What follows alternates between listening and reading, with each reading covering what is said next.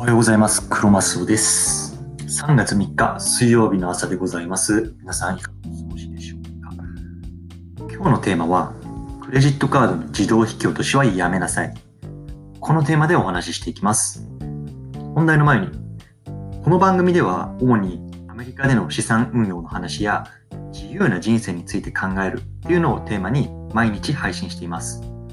僕自身は日本にいた時はマネーリテラシーがゼロでした。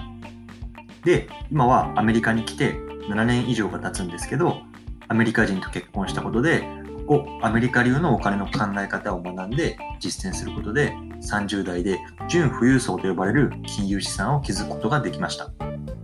その考え方や実践方法を日本語で分かりやすく配信しているので、もし参考になるなと思った方がいたら、ぜひフォローしてもらえると嬉しいです。では、早速今日の本題なんですけれども、今日のテーマは改めて、レジットカードの自動引き落としはやめなさい。こちらでやっていきます。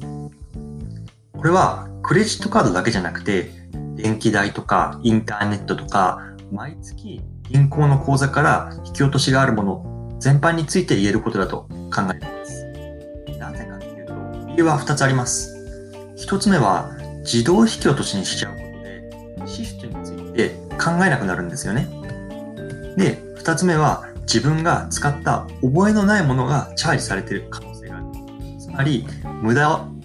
になっているという可能性があるという点です。ここから深く見ていきましょう。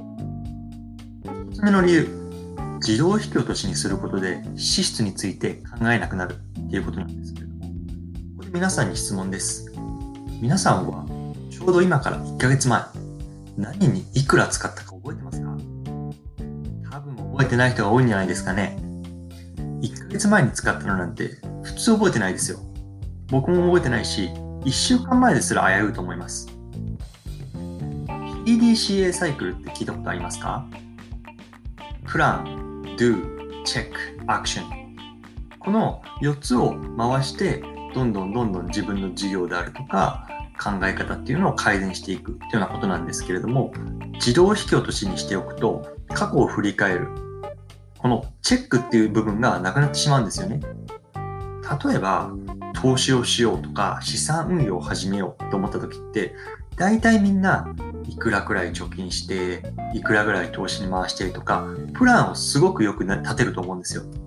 で、実際に節約を行ったりとか、投資を行ったりとかっていう、do にする。do, do をする。で、大事なのがチェックなんですよね。を振り返った時に自分が何ができて何ができなかったのか、どう改善すればさらに良くなるのかということを把握して次につなげる。このチェックの部分が非常に大事なんですよ。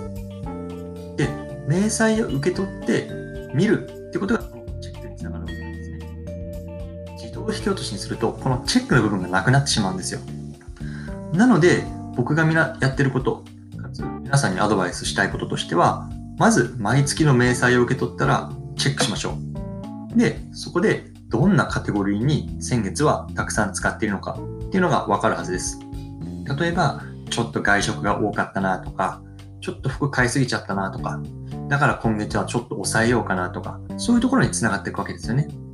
それから自分でマニュアルで支払いを行えば OK だと思います。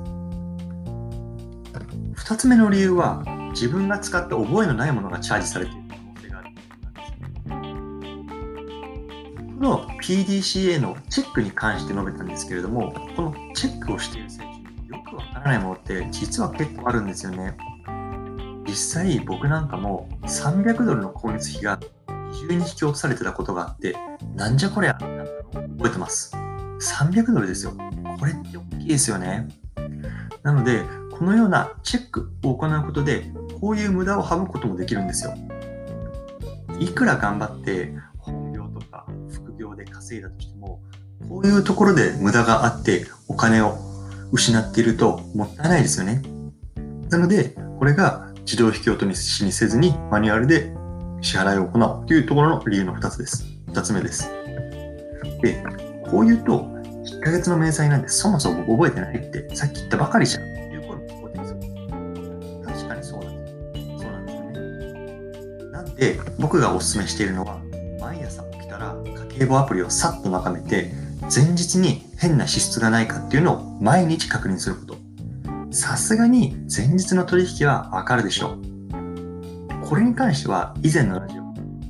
アメリカの金持ちが朝一でやること、たった3分これだけっていうタイトルのラジオでも話してるんだけど、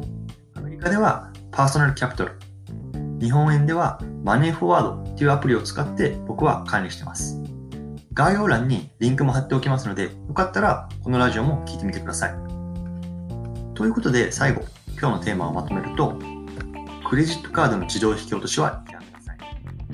理由は、自動引き落としにすることで支出について考えなくなる。二つ目は、自分が使った覚えのないものがチャージされている可能性がある。ということになります。で、最後に、こういうラジオでは、こういうふうにお金や自由な生き方についてアメリカから発信しています。また、ブログやツイッターでも同様に発信しているので、概要欄のリンクからご覧ください。もし参考になったのであれば、ぜひフォロー